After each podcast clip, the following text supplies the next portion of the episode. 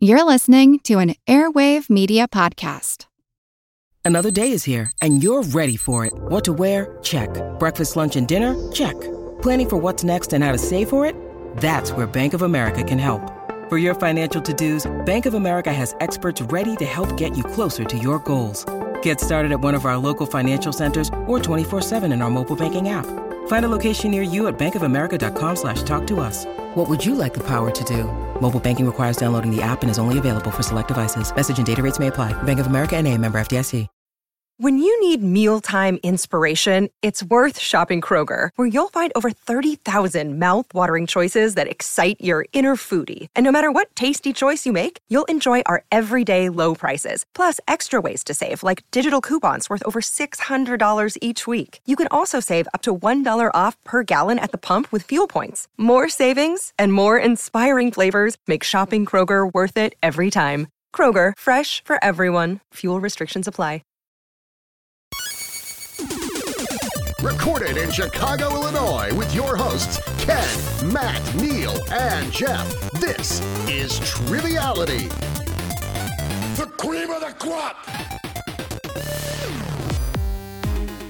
Hello and welcome to Triviality, the game where a lack of seriousness meets a little bit of knowledge. My name is Jeff and I will be your host today. Today we're going to have another three for all. Uh, joining me in the studio are Ken and Neil. How you guys doing? Hello. Good morning. And uh, special guest uh, via Skype is Dan Lumberg. How you doing, Dan? I'm doing great. How you guys doing today? Pretty good. Uh, where is Matt again today? Did we have something creative to, to lie about? Uh, no, Matt's just a workaholic. He uh, he's not doing uh, he's not been doing his skydiving or uh, other extreme sports that he's Okay, into. So Maybe next time. he's actually got to work to pay the bills this time. Makes a lot of sense. So, uh, Dan, tell us a little bit about yourself. Uh, you know, where you're from, uh, what your interests are, how, maybe how you got into trivia. All right. Well, I'm here out in uh, Locust, North Carolina, and um, I moved here from Minneapolis, which is where my heart is. Um, I'm a big-time Minnesota sports fan, which is just really tough to be sometimes, but that's okay. I'm learning to learning to live with it. Um, I um, manage a school-age childcare out here. Um, I don't really get to talk about that all that much, but it's uh, it's rewarding. It's fun. It's uh, it's a job. So my uh, my real interest lies in tabletop gaming. Um, I know you have quite a few listeners that are uh, that can uh, relate to that, but um, I'm working on a lot of stuff with that. Uh, I've got a, a blog that I do. I'm on Facebook um, for uh, for tabletop game reviews, um, Twitter and uh, Instagram, all that fun stuff. So it's uh, if you ever look for trivia geek, that's uh, that's me. So, as far as tabletop games, uh, Jeff and Ken play them quite often. Um, I I haven't really gotten into them. Uh, they do interest me a little bit. I recently played a game called Machi Koro, which I really liked. Yes, very good game. So, as far as a novice like me and anyone else who's listening who aren't into tabletop games or haven't gotten into them yet, uh, what would be your you know number one or, or a few selections of of uh, games to get someone into the world? You know what? Really, if you look at the uh, the list of the winners of the Spiel des Jahres, the uh, the German Game of the Year, if you look at that list and look at any of the recent winners, any one of them is a great starting point. Yeah, uh, last uh, last night I went uh, took a little road trip uh, down to Bloomington to visit our old friends Bones and Anna, and uh, we actually played a game called Lunacy from the makers of Flux. And uh, Oh, yeah. I don't know if it was amazing, but we were screaming our heads off, so I think it was a pretty good game. All right. So uh, we will uh, break down the rules really quick for you, as always, uh, with our standard format 20 questions and a variety of topics worth 10 points apiece, split into two rounds. At halftime, there is a special swing round designed by me where players can rack up extra points. And at the end of regulation, we will enter the final round where players can wager 0 to 30 on five categorized questions and determine who will be the cream of the crop. I am the cream, yeah. You guys ready to get started? yes, sir. Yeah. Let's do it. Perfect. On to question one. This band, with hits including West End Girls, was once asked by PETA to change their name to Rescue Shelter Boys. Is that true? That's insane. A lot of the questions in, in today's game are not super hard, but they're more things I found interesting that I wanted to write questions about. That's so- good. I'm very, Gotcha. I'm very tired and uh, worn out today. So Everybody in? yeah, I got mine in, yeah. All I'm right, in. I'll start with you, Dan. Um, that would be the uh, the Pet Shop Boys. Ken Yeah, that's what I had too. and Neil. Yeah, I, uh, I I thought it was Pet Shop Boys, and luckily I, I got a free month of Sirius, and the woman with the really gravelly voice on 80s on 8 was like, and that was from the Pet Shop Boys. And I was like, and that's how I got it. that was yesterday. That's an incredible Nina Blackwood you just did. There. Nina Blackwood, yeah, thank you. Question two. This team holds the all-time worst 82 game record in the NBA, going 9 and 73 in the 1973 season. Uh, how many times am I gonna hear this question and still not know it? I'm gonna write down a bad answer, bad guess.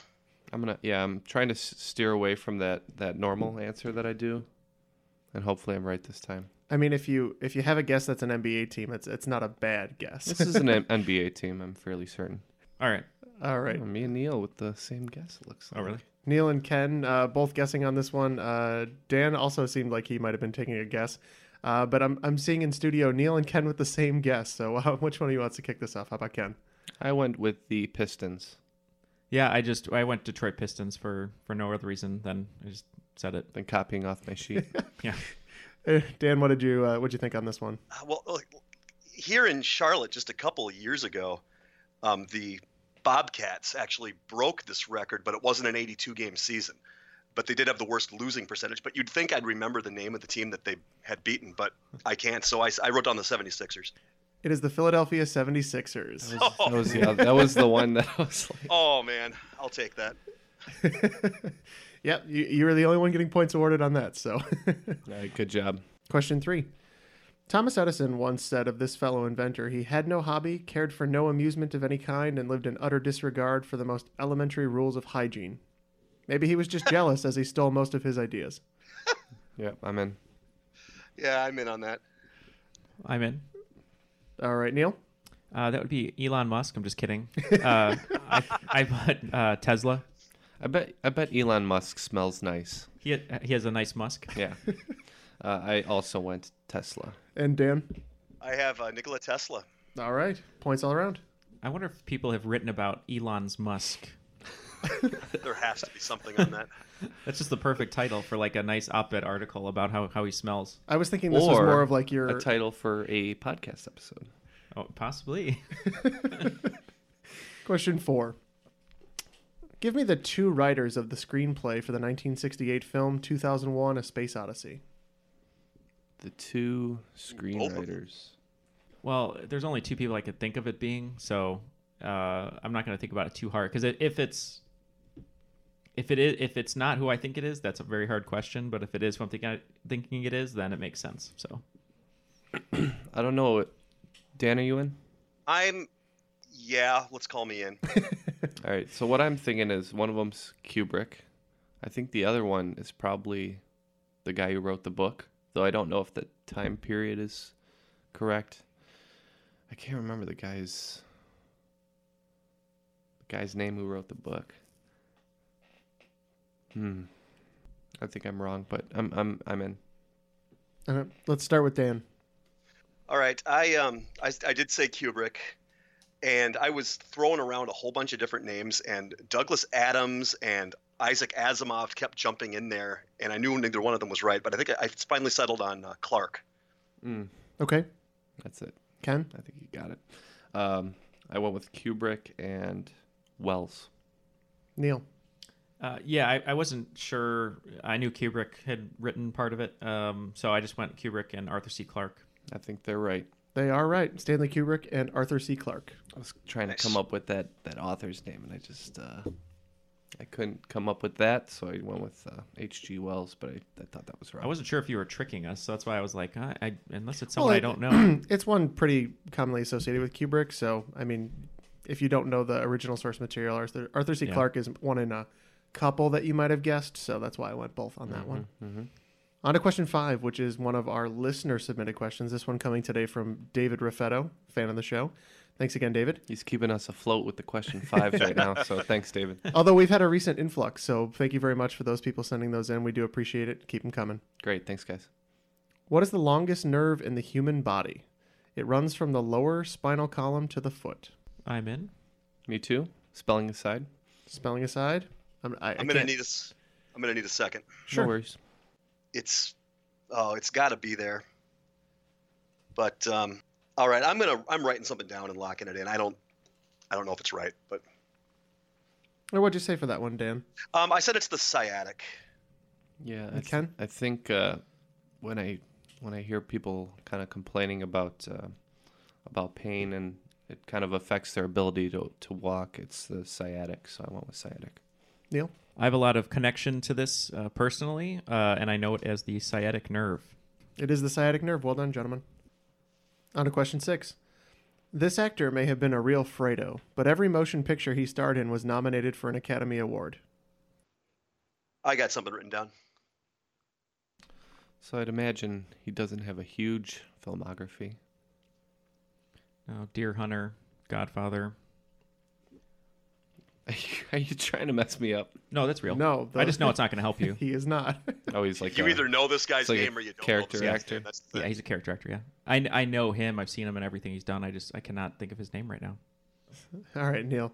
Uh, what did you say? John Milius. I Ken? went with uh, Dominic DeCoco. And what'd you say, Dan? I, I I think it's John Cazale. Y- yes, it is John. Cause I have Kazale, but yeah, I'll, I know what you mean. question seven. Anatolia is the name for the peninsula which comprises the majority of what country? All right, I'm gonna write down a guess. I've never heard of this before. All right, so geography not obviously not my strong suit. Uh, immediately, three countries uh, popped into my head, uh, which I'm going to write down and I'll circle one: Greece, um, Turkey for some reason, and then Russia. Um, Anatolia sounds like something a Russian tough would uh, tell someone, like "Get the bag back to Anatolia." Um, but uh, so I think I'm between Greece and Russia. Um, Greece was my gut, but just for the fact that I did the impression, I'm just going to have to commit to it. I'm just going to circle Russia. I still have uh, Italy on the mind from the last question with the Godfather reference, so I just went Italy. What do you think, Dan? I, I also said Italy. I've never heard of Anatolia before. I'm pretty good at geography too, but that uh, never heard of that one. Okay, so uh, it was mentioned by one of you. Uh, the Greek is the Peloponnesian Peninsula, Yeah. and the Turkish Peninsula, also known as Anatolia. Huh. Man, That's interesting. I will put that one to memory. I must have heard it somewhere. That's the only reason I, I thought of Turkey. I was like, oh, maybe that could be Turkish. Yeah, no, it is Turkey. Uh, so also known previously as uh, Asia Minor, before it was many other things, and now present day Turkey. Um, the majority of the country lies on that ex- um, westernmost uh, jutting out of the of Asia. So, gotcha. Question eight: In 2011, Super Bowl 45. No, featured which two teams, no. but did not feature any cheerleaders, as neither team has them. For the record, this is also the only Super Bowl that had no cheerleaders, just as an interesting side note. Of all time? Yes. Hmm. Yeah. There's never been any other matchup that had two teams that both don't have them. So. I, I I wouldn't even know which ones don't have cheerleaders. there's a, Like, there's I a don't few. think There's the- only a handful. The The, Bears do. Bears do not. But I know they haven't been in a Super Bowl since what was it, 2006 or seven? Um, so immediately, my gut was thinking Patriots Giants because they faced faced off twice, the only team to beat Tom Brady. Um, I feel like the Patriots would have cheerleaders just because they're the Patriots, and although the Giants do play in colder climates, so th- that's sort of where I'm going to land if I can't come up with it. There's also a game that I'm thinking of. Uh, I remember being at a house watching it. It's when Bruce Springsteen was the uh, halftime show, and he he did his knee slide with his crotch right into the camera. Um, and I, I know it was the Cardinals, and uh, I cannot think of who they were playing, but I feel like the Cardinals have cheerleaders. So I, I'm just gonna go with uh, Giants and Patriots because it's the only one I can think of that might. I don't know. It happened twice, so I'm just going with the odds here. Oddly enough, I also went Giants and Patriots. What did you think on this one, Dan? Oh, this was a very painful time for me as a Vikings fan. It was um, Oh, it was the Steelers and Packers. it was the Green Bay Packers, Pittsburgh Steelers. Uh, yeah, that was the Yeah. only time Aaron Rodgers won, I believe, if I'm not mistaken. Won too many times, if you ask me. that was that one. Okay. Yeah, it was that one. Question nine. Keiko was the name of the animal which portrayed the title character in this 1993 family drama. Okay. All right, I'm going to be in. Yeah, I'm into. Okay, I'm in. What'd you say on this one, Dan? Um, I went with that 1993 uh, classic Turner and Hooch. Not Uh, not not bad. I'm, I I get where you're coming from on that. What'd you say, Ken? Uh, I went with the the only movie that Michael Madsen plays the good guy in, uh, and that would be Free Willy. Ooh, Neil? Uh, I yeah. like that. So after thinking it over, for some reason, I, I was thinking uh, originally when the question was was asked that it was a person, not an animal. But then when I realized in my head it was an animal, I, my best guess was uh, Free Willy, which was a big deal in the early '90s. So yes, that makes a lot of sense. very very famously, not a male orca playing this character. Keiko was the name of the whale in Free Willy. I'd, I'd love a Free Willy Kill Bill crossover. That whale deserves his revenge, and we deserve to die. I knew if I said Michael Madsen, it would be immediately obvious to either of you. So as as fans of Michael Madsen's work, but yeah, the only one where he plays sort of the good guy. It's gonna be a, a tabletop game question, so you should have fun with this. Question ten: This 2004 Spiel des Jahres winner, which has its players be U.S. railroad barons, shares its name with a Beatles song, which John Lennon said describes cards indicating a clean bill of health carried by Hamburg prostitutes in the 1960s. Neil, were you paying attention at the beginning of the episode? I was. Okay. And I- I'm pretty sure Dan knows the answer to this. What'd you say, Dan? Oh yeah, I think you all know the answer to this one now. So what do you have? I've got uh, I've got Ticket to Ride. Yep. I also put Ticket to Ride. Thanks to uh, some new tabletop game knowledge I learned, I put Ticket to Ride. though, though honestly, I think we, we would have had it regardless. yeah, I would have gotten that one. Yeah, without Yeah. the so after round one, we have Ken in third place with 50 points, Neil second place with 60, and Dan in the lead with 80 points. Um, I went with a movie before and after half point uh, today. So I'm going to give you uh, two movie hints, and you have to put them together into a before and after movie title. Gotcha. So How many? uh, 10 of them? Ten and five points apiece. I think five points apiece sounds good. Number one. A family adopts a mouse as a second son while Abigail Breslin competes in a beauty pageant. Number two. Judge Reinhold fantasizes about a bare chested Phoebe Cates while John Cusack and Jack Black hang out in a record store mocking customers. Number three. Robert De Niro boxes, a veteran catcher mentors a prospect in the minor leagues. Number four, Sean Connery goes rogue in a state of the art Soviet submarine as a poor coal miner's son plays with rockets in the 1950s. Number five, President Harrison Ford's plane gets hijacked while Jack Nicholson spends time in a mental institution. Question six, FBI agent Martin Lawrence wears a fat suit and women's clothing while Paris Hilton's head is impaled by a pole. Number seven, uh, resistance of teenagers defends America from a Soviet invasion, while several strangers take refuge from zombies in a shopping mall. Question 8. Three men in their 30s try to relive their college days by starting a fraternity, and Jack Black teaches contemporary music to kids. Mm, Question 9. An astronaut crew lands on Mars and gets attacked by insects. 2,000 years in the future, gorillas and chimpanzees have taken over the Earth. And number 10, Lindsay Lohan swaps bodies with her mom as Billy Bob Thornton coaches high school football in Texas. Want to learn how you can make smarter decisions with your money? Well, I've got the podcast for you. I'm Sean Piles and I host NerdWallet's Smart Money Podcast. On our show, we help listeners like you make the most of your finances. I sit down with NerdWallet's team of nerds, personal finance experts in credit cards, banking, investing, and more. We answer your real-world money questions and break down the latest personal finance news. The Nerds will give you the clarity you need by cutting through the clutter and misinformation in today's world of personal finance.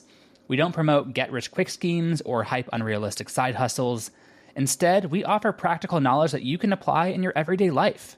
You'll learn about strategies to help you build your wealth, invest wisely, shop for financial products, and plan for major life events. And you'll walk away with the confidence you need to ensure that your money is always working as hard as you are. So turn to the nerds to answer your real world money questions and get insights that can help you make the smartest financial decisions for your life. Listen to NerdWallet's Smart Money Podcast wherever you get your podcasts. Welcome to From Beneath the Hollywood Sign. If you love old movies, Hollywood history, or the golden age of filmmaking, you've come to the right place. This is the podcast that talks about amazing stories of Tinseltown from another era and fascinating conversations with writer producer Steve Cubine and actress writer Nan McNamara. One particular argument, he ended up dislocating Ava's jaw. Ava, she was such a tough cookie. Rather than cry or scream or anything like that, she Or call the police. or call the police like she should have. Exactly. What does she do? She takes an ashtray and she knocks him over the head and knocks him unconscious. That's how she fought back. She didn't know what to do, so she called Louis B. Mayer. I think I've killed Howard Hughes. What do I do? Revisit a time when the pictures were still big and everyone was ready for their close up. When you want Tyrone Power instead of Tom Hardy, Jennifer Jones instead of Jennifer Lawrence, or Robert Mitchum rather than Robert Pattinson, then From Beneath the Hollywood Sign is the gin joint for you.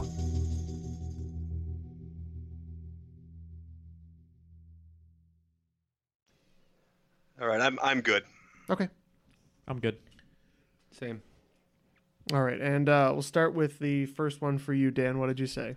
I had uh, Stuart Little Miss Sunshine. Ken, Same here. Neil. Same here. All right. Stuart Little Miss Sunshine. Number two. What'd you say, Neil? Fast Times at Ridgemont High Fidelity. Same Ken? here. And Dan? Yep, that's what I had too. Maybe I went a little too easy on this one. Number three. Robert De Niro boxes, a veteran catcher mentors a prospect in the minor leagues. What'd you say, Ken? Raging Bull Durham. Dan? That's what I've got too. Raging Bull Durham. Neil? Same thing. Oh, wow. Mhm.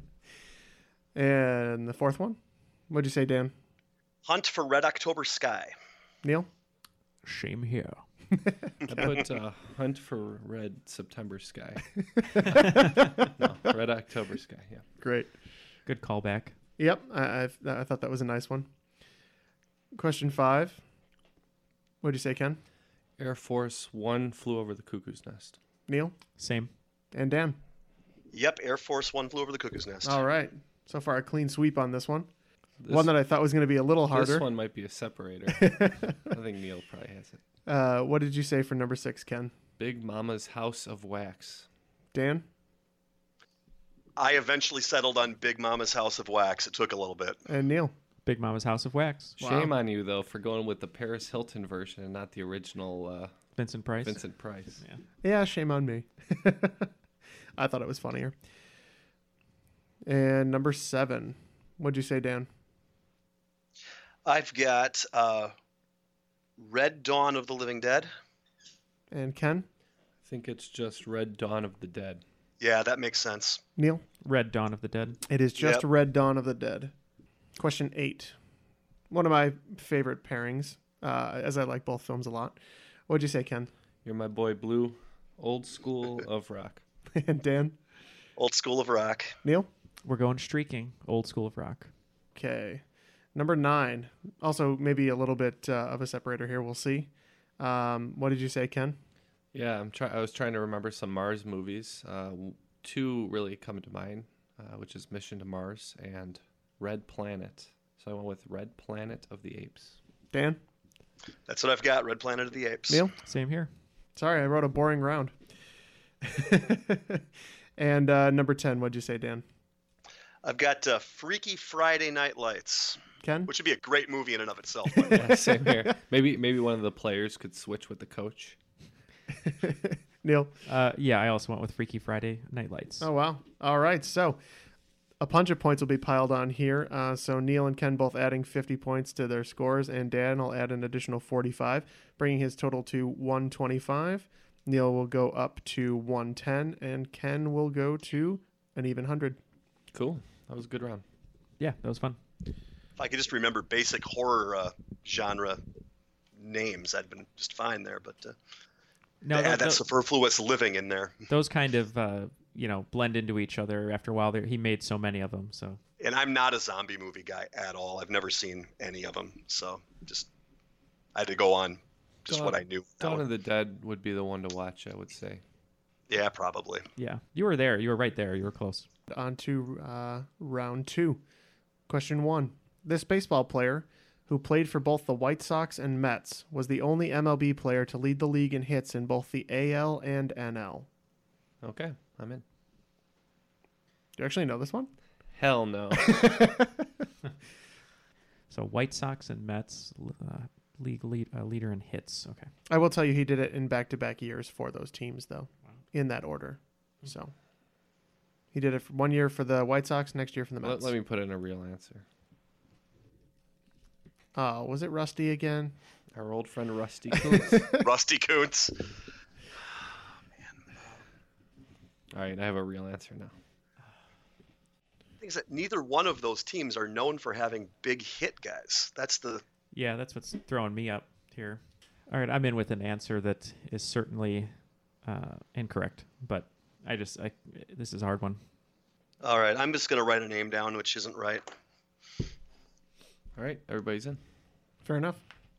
So what did you say, Neil? So the only Met I could think of, which is bad, is Mike Piazza, but uh, I didn't go with him. I just figured maybe it's someone from a long time ago, so I just put Shoeless Joe Jackson. Uh, Mickey Mantle for me. And See, the- uh, the- what what'd you say, Dan? The Mets are relatively new. Um, so I just went with the one name I wanted to say, which was Mookie Wilson. So uh, surprisingly, the uh, the player to do this in back to back years, I believe it was either 95, 96 or 96, 97, Mickey was Mantle. was Lance Johnson. Lance Johnson. Hmm, Okay. Yeah. Wow, a very forgettable name. Yeah. Yeah, I've never. I don't even know if I've heard of him. uh, question two. This Syrian city is the oldest continuously inhabited one on Earth. There's no way I could get this uh, geographically, so I have to go to the news to to pull some some Syrian names out, which is unfortunate. we just had this question and I, I committed it to memory and that was you know like a month month and a half or something uh, a month and a half ago and of course when i need it it is not presenting itself Okay, I'm in. Seems like Dan has it too. Yeah, I'm in. Yeah. All right. all right I, i'm just gonna say antiope i know that's not right but I, it's, it's for some reason it's like juggling around in there with that name Okay. And what did you think on that one, Ken?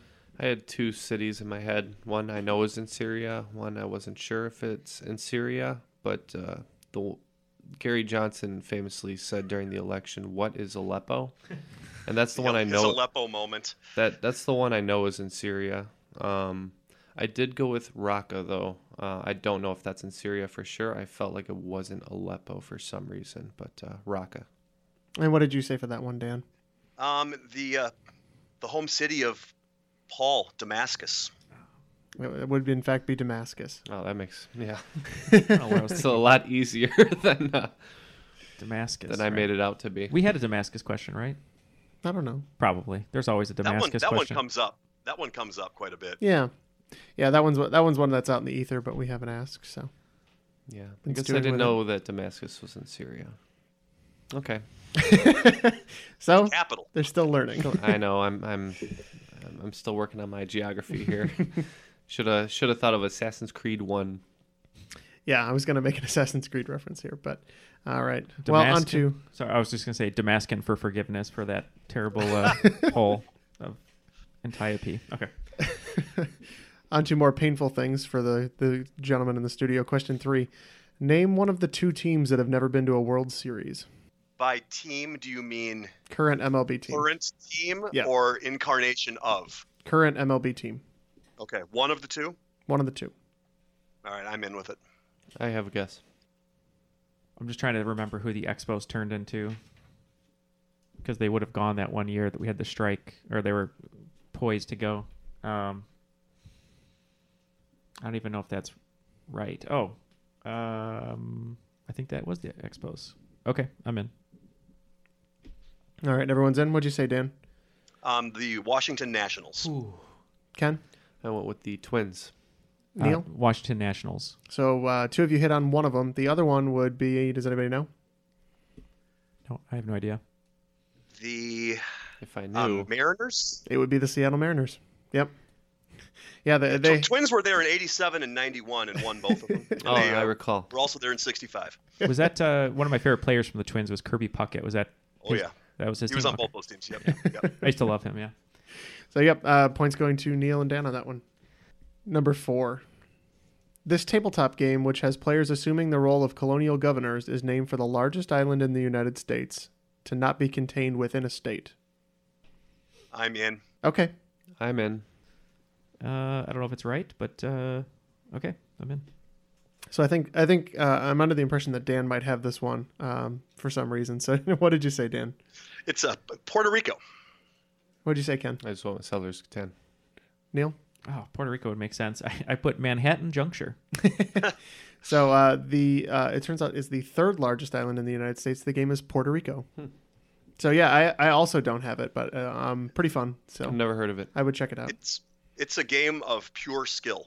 Um, if you uh, if you play it, there's there's there's very little luck involved Interesting. at all. Interesting. So yeah, the the two larger islands in the United States are the Big Island of Hawaii, um, and Kodiak Island in Alaska. So, Hmm.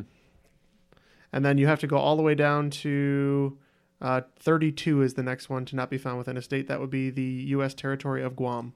Question five, another one of our listener submitted questions. This one by Adam Abassi. So thanks, Adam. According to the Bureau of Engraving and Printing, the average lifespan of a piece of currency depends on denomination. Within three months, how long is a $1 note in circulation? What's funny about this, and, and I will thank Adam for that, is um, as somebody who knows these figures or, or did know these figures, I couldn't remember offhand, so I was pretty pleased with this Okay, question. I'm in on a guess. I think I've got a guess. Yeah, we'll we'll call it. We'll call it. and Neil, how you feeling? I have a guess. Yeah. Okay. Well, why don't we start with you, Neil? What'd you say? Uh, I said 14 months. What were you thinking on this one, Ken? I went uh, three years, six months. Okay. And Dan, what were your thoughts? I said 15 months. So you're all just outside of it. It is 21 months, so acceptable range would be 18 to 24 months. That's how long the average dollar bill actually stays in Okay. circulation.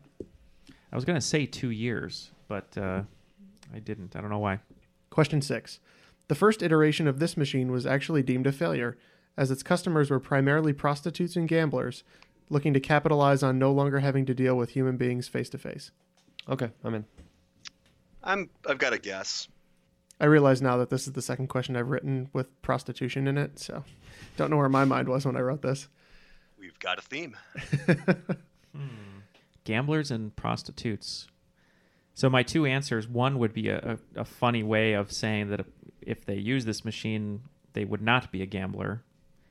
Um, I'm between cigarette machine and coin-operated condom machine dispenser. uh, I'm in Okay. Uh, what do you, what did you put for an answer, Neil? just cigarette machine. And Ken? Yeah, I went with vending machine, though I do think the first vending machines were for cigarettes. What were you thinking on this one, Dan? I went a completely different way. I said an ATM. Yeah, what wh- uh, no longer having to face uh, tellers shamefully. Mm. It was the ATM. Man, This round, I'm just dying a slow death. I got a lot of I got a lot of dashes through my score boxes. Question 7. How many different political parties have been represented by US presidents while in office? So not how many different parties have run for office, but how many parties have been elected to the highest office? Okay, I'm in. I'm in. I th- I'm in. Okay. What were you thinking on that one, Dan? Um, I wrote down what I thought were the answers of Republican, Democrat, Democratic, Republican, Federalist, and Whig. So I went five.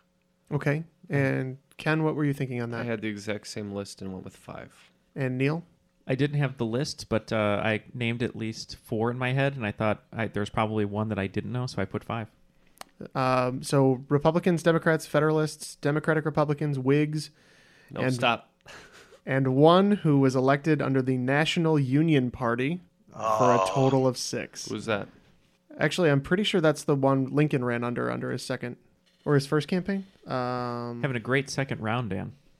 Eh, I'm about I'm about 50-50 so far. Yep, uh, I was right with my thought. Um, so Abraham Lincoln and Andrew Johnson were elected under the guise of the National Union Party, the temporary name used by the Republicans between uh, May 21st, 1864 and 1868. But I thought the Republicans were the party of Lincoln.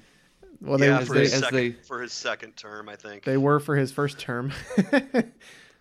Question eight. This Chicago Bear holds the record for the most touchdowns scored by a rookie running back with 22. There's an obvious answer I want to go with, but I don't know if it's the obvious answer. Yeah, same here. I'm good. This is all purpose touchdowns, just for the record, just to clarify. I'm between three. One I think is Yeah. is too easy. Um, and the other one I feel like is too recent, but he was an all-purpose back. Um, okay, uh, I think I'm okay. I'm in. I, I mean, I obviously I want I want to go with Walter Payton, but that just seems like it's too easy. Mm-hmm. And I was struggling with the same dilemma. But then I realized that I don't know anything. I'm I'm gonna go out on a limb here and not go with not go with Walter Payton, and I'm gonna kick myself if I if it's right, if he's right. I'm gonna go with Gail Sayers. Okay. And what did you say on this one, Neil? So I was in the same line of thinking as Dan. I thought Walter Payton would be too easy.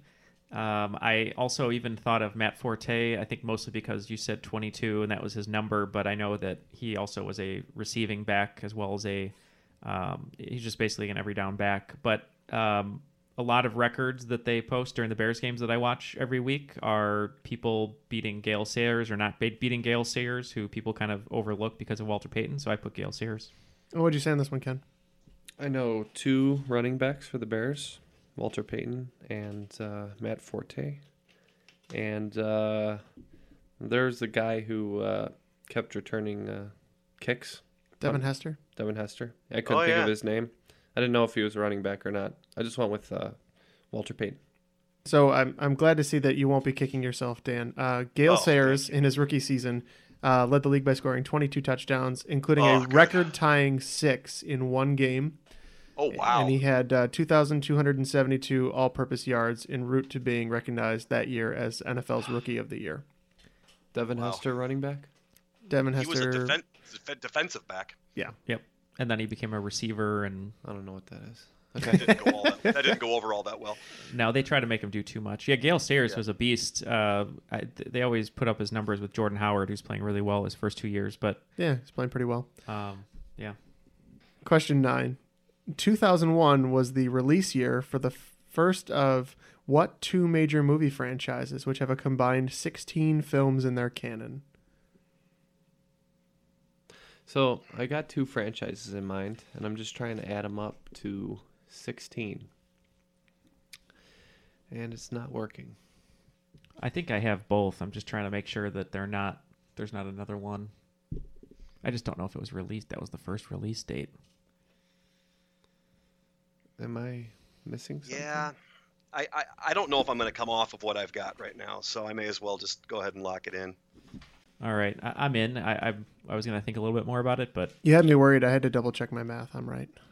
Am I just like blanking on one of them? Okay, I'm in. All right, a little hesitant there, but what did you say, Ken? What were your two movie franchises? So Lord of the Rings was definitely 2001. There's six Lord of the Rings, three Lords, and uh, three Hobbits. Harry Potter was the other one.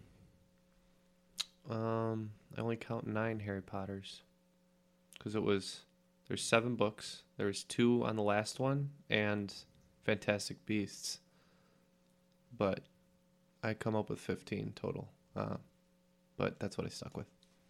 Okay. What were your thoughts on this one, Neil? Um, I was thinking you were gonna go Lord of the Rings for a second, Oh, but now I know uh, what it is. But uh, I went with uh, Harry Potter and Fast and the Furious. What were your thoughts on that one, Dan? Yeah, that's what I went with too. Fast and the Furious and Harry Potter. I, I have no idea how many Fast and the Furious movies there are because I've not seen one of them. Yeah, I have uh, Fast and the Furious and Harry Potter. Both made their debuts Ah. in 2001. Each one had Seven for eight films in both of their canons. Fantastic Beasts is not officially part of the Harry Potter canon. Oh, that's Seven. debatable. So well, okay. This this is Well, I will say, yeah, each each Oh, Harry it's- Potter film has the name Harry Potter in it, Right. Not Little- little Fantastic bit of Beasts. yeah. controversy here. Okay, that's fine. I'm All right, question ten. This is going to be the last question of regulation. Um, this seven foot seven former Washington Bullet was both the tallest licensed horse jockey and only known NBA player to kill a lion with a spear. What kind of insane question is this? It's the best kind of insane question. I found out these two facts about this player, and I was just like, "Well, that's a question." Well, you know who I write down for every uh, basketball question. All right, I'm I'm in. Okay. Okay. Okay, uh, what did you say for this one, Ken? As you know, anytime there's a basketball question I don't know, I just put Kareem Abdul-Jabbar, and this is no no change. And uh, Dan, what did you say for this one? Um, I said that it was um, Manute Bol, who would also be the. Uh, he also had a hockey career for a few games. Him And- on skates is crazy. Oh, I remember Manute Bowl. Uh, I I also put Kareem Abdul-Jabbar as a joke answer. Uh, funny enough, uh, Manute Bol uh, was known to have killed a lion with a spear, and for one day was licensed as a, a jockey, which makes him the tallest licensed horse jockey in the United States. Do you have any note on the lion murder? On the lion murder? I'm sure it was commonplace in his home. I mean, that's where he- he's from, Central Oh, Africa. okay, So, yeah. so Manute Bol. Uh, I kind of blew that round. I got zero out of ten, so my score remains at 100 even. Yep. And uh, making up second place is Neil with 140 and Dan with a, a slight commanding lead, 195. All right, so I'm going to announce the final five categories. Again, each player can wager 0 to 30 points on every question using the points that they have earned during regulation. Here are your categories. First one is going to be in geography. Second question is in the category of knighthood. Third question is going to be in elements. Fourth question is going to be in vexillology. And uh, the last question is going to be in currency. All right, so all of the wagers are in for the final round, so we will go to the questions. Question one Pheasant Island, located on the Bidassoa River, has been co owned by which two nations since 1659? Each inhabits the island for six months of the year and hands it back to the other. Question two is in knighthoods.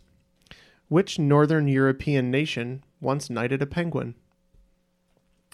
Question three in elements. What technical sounding element is the lightest to be radioactive? Question four in vexillology.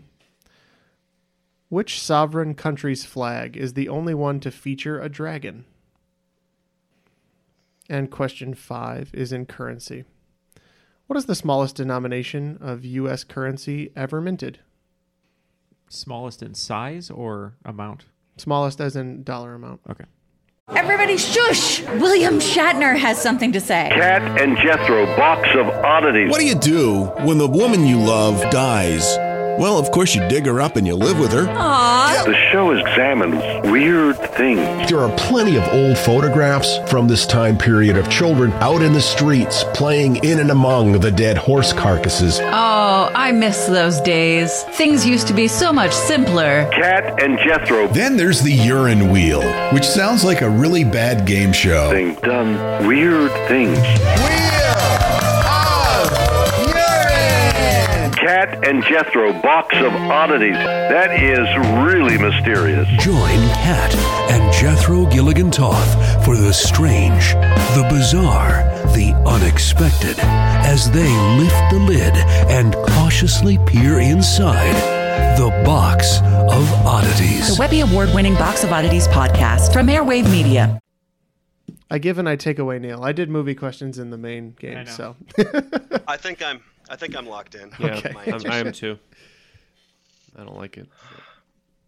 Okay. Yeah, I'm in. Okay. So the first question was in geography. And with the wagers, we had Neil and Ken just kind of giving up on this one. And Dan went in for 30. So I'll start with you, Dan. Pheasant Island, located on the Betasoa River, has been co owned by what two nations since 1659? When I think of co-owning um, areas or co-ruling areas, I always go with France and Spain. So I'm going to go France and Spain on that one. Okay. Ken, what did you say? I know you gave up, but. yeah, I wagered zero, so I just went France and Great Britain. And what was yours, Neil? I didn't even put two countries. I just put Foul Island. So. So, um, yeah, you got to think of two nations that uh, kind of have existed without fighting each other for getting on for nearly 400 years now. Um, they co owned an island um, in the Caribbean that split to Haiti and the Dominican Republic, but this one that they owned between the two nations of Spain and France. Hmm, nice work. So well done, Dan. That's that's a great one. Yeah, I, I looked into it. I did like a whole research thing into like how they do it. They have like a special ceremony where they literally like hand off the rights to the island to the other nation for six months.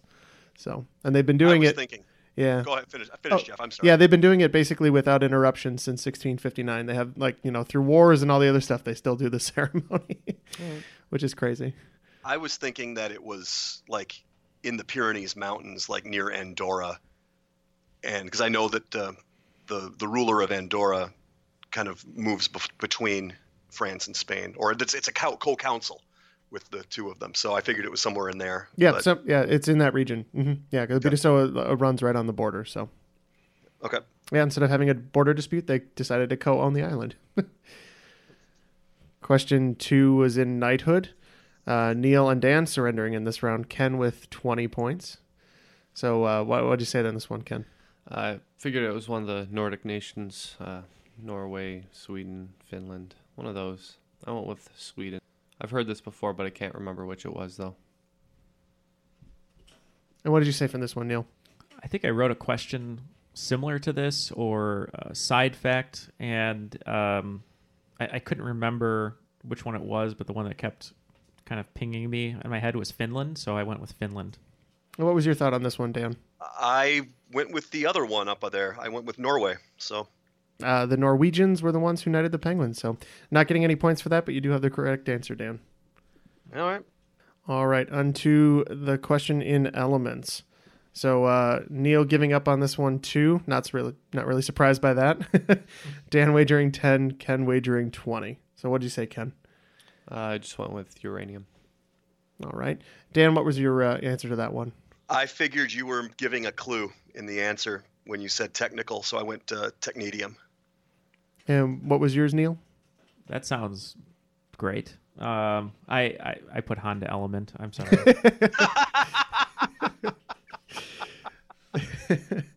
So uh, yes, uh, much lighter than most of the radioactive elements, uh, technetium is the correct answer. So Dan, we getting another ten on that one. See, the only way I'm learning about elements is by getting these questions wrong and then feeling bad for myself, and then I remember them. So, tech, I I won't forget technetium. Technetium. mhm. okay. Yeah.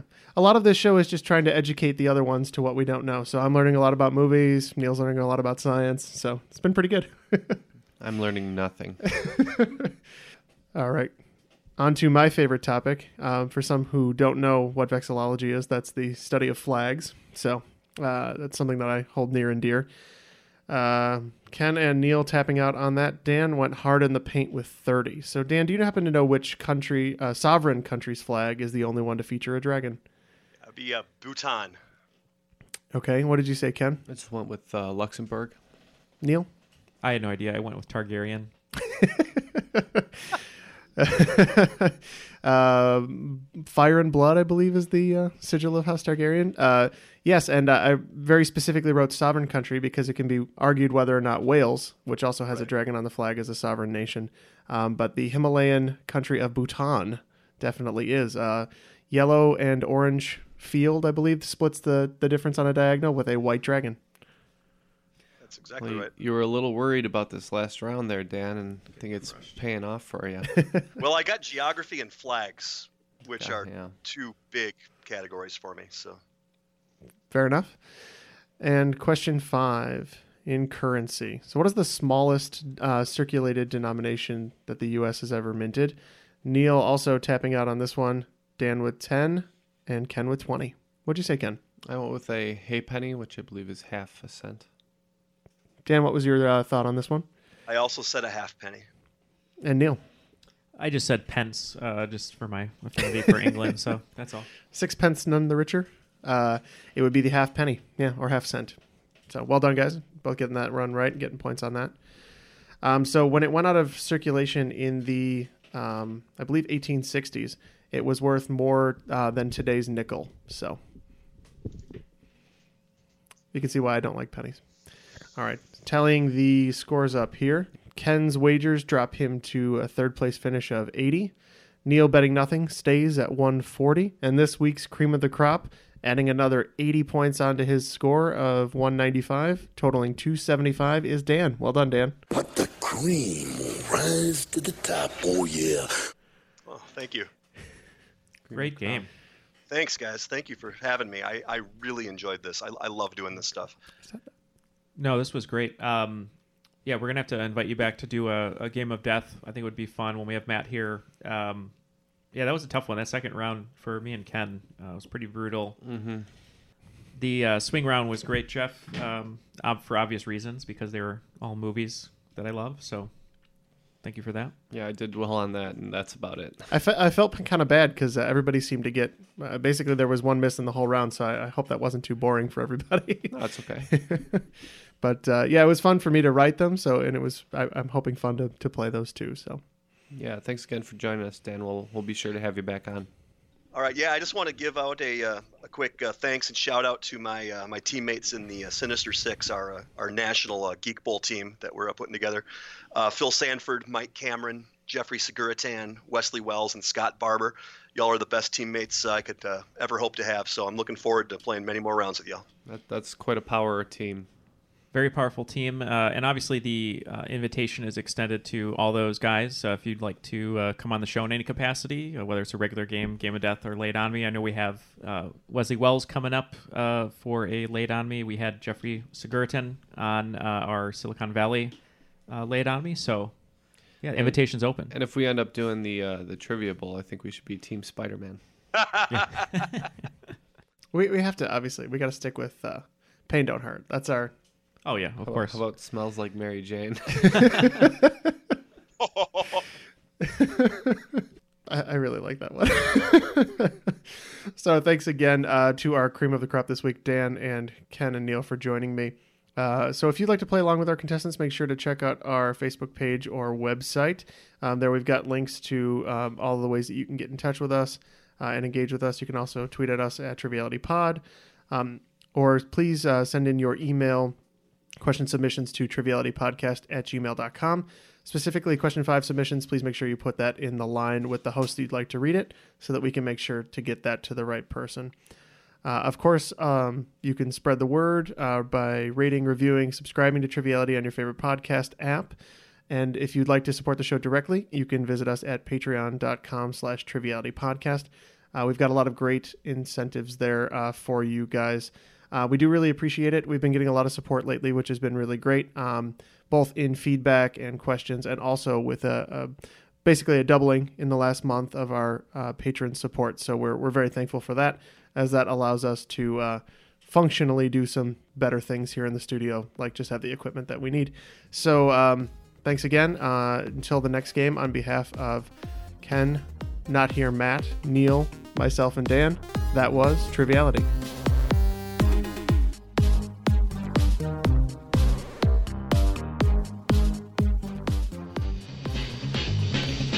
Spider-Man, Spider-Man, does whatever a spider can.